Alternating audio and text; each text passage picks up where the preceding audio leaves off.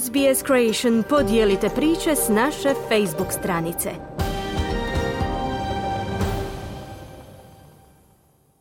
U današnjim vijestima poslušajte, treća skupina izraelskih talaca i palestinskih zatvorenika oslobođena, dok posrednici potiču na produljenje četverodnevnog prekida vatre. Savezna vlada upozorava stranku Zeleni da ne blokira njihov kodeks za plinsku industriju, ističući da bi to moglo ugroziti energetsku sigurnost za milijune kućanstava. I u australskom registru islamofobije je od izbijanja rata između Izraela i Hamasa zabilježen 13-rostruki porast stope prijavljivanja tih slučajeva.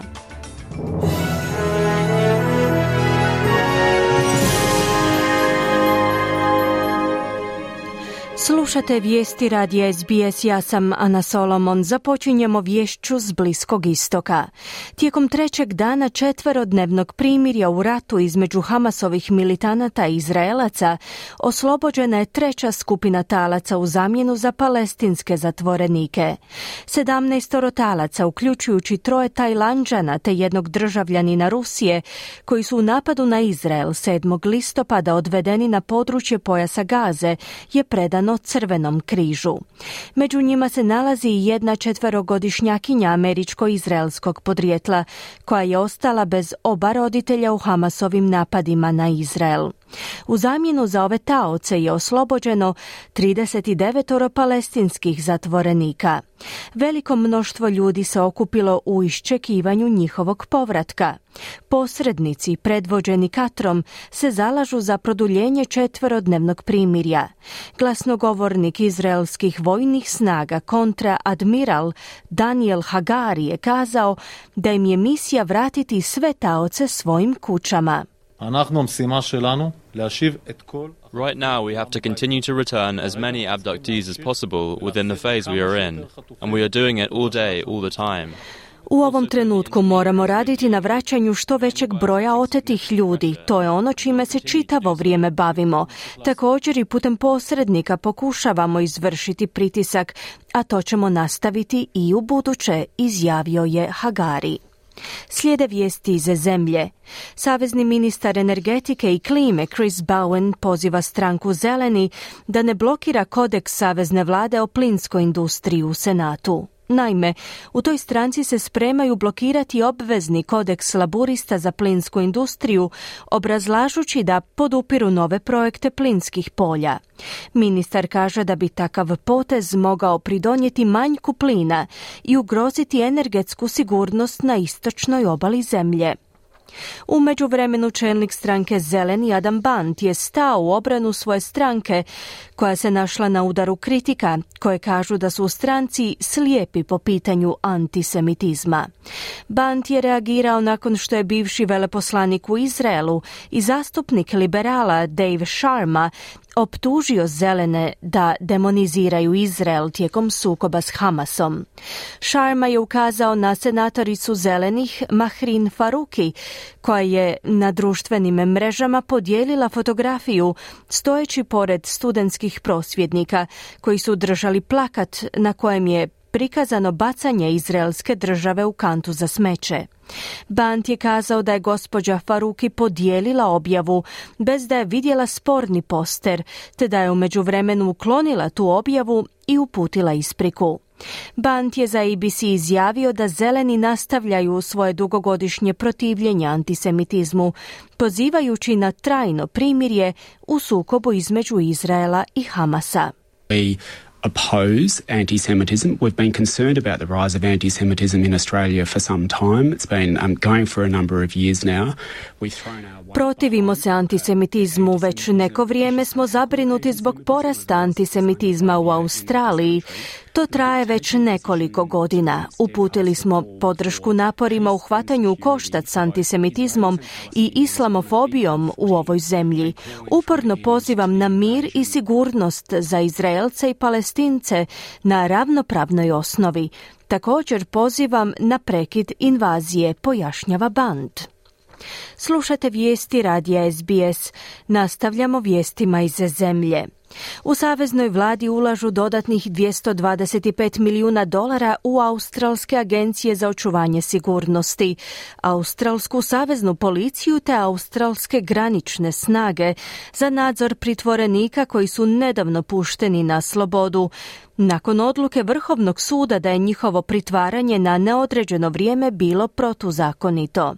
Ova odluka slijedi izvješće da će oko 93 pritvorenika puštenih na slobodu biti podvrgnuto obveznoj zabrani kretanja, odnosno da će na neodređeno vrijeme morati nositi elektroničke uređaje za nadzor kretanja.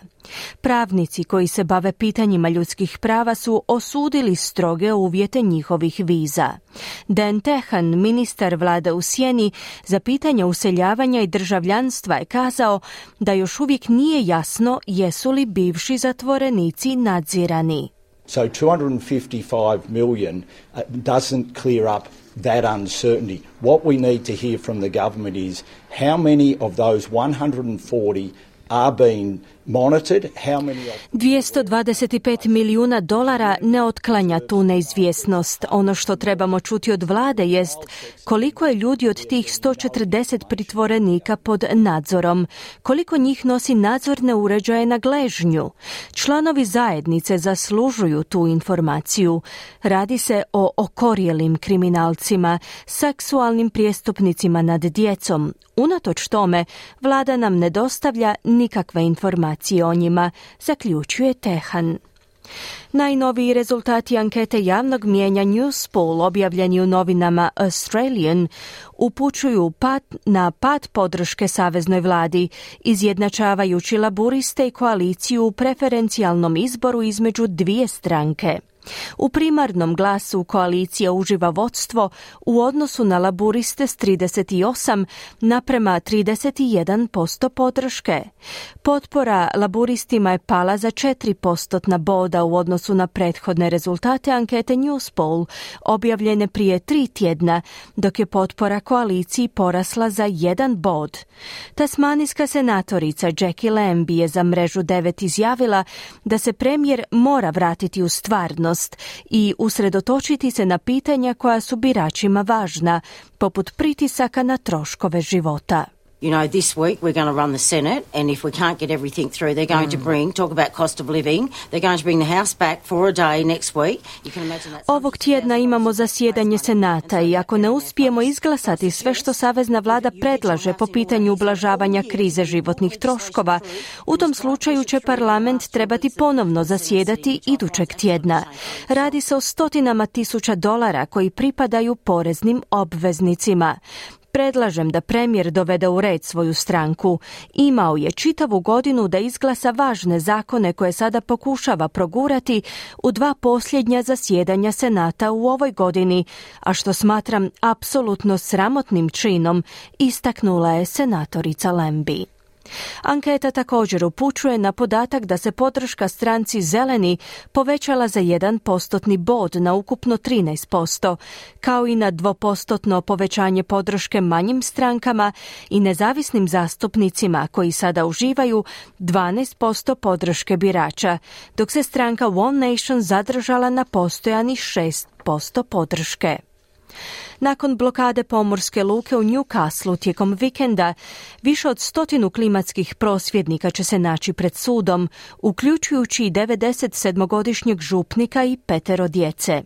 U akciji koja je planirana da traje 30 sati, okupljeni su na izmjeničnim skupinama u subotu ujutro počeli veslati u brodskom putu koji obslužuje najveću svjetsku luku za ugljen.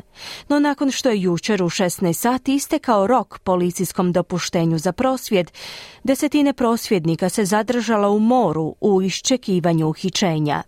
Ukupno je uhićeno 109 osoba, 49 muškaraca, 60 žena i pet maloljetnih prosvjednika. U australskom registru islamofobije je od izbijanja rata između Izraela i Hamasa 7. listopada zabilježen 13 rostruki porast stope prijavljivanja tih slučajeva. Registar u prosjeku bilježi više od 30 prijava tjedno, ali njegova izvršna direktorica Šarara Atai kaže da su čuli i za čitav niz incidenata koji nisu prijavljeni. 227 incidenata prijavljenih zaključno s prošlim petkom uključuju uznemiravanje vjernika u džamijama, pljuvanje muslimanskih žena i veliku količinu verbalnog zlostavljanja. Nedavni slučaj uključuje jednog osnovnoškolca u jednoj katoličkoj školi u zapadnom Sidneju koji je prozvan teroristom budući da je palestinac. To je pak potaknulo upućivanje pisama katoličkim školama u kojima se poziva na molitve za sve ljude koji su stradali u ratu u Gazi, bilo na izraelskoj ili palestinskoj strani.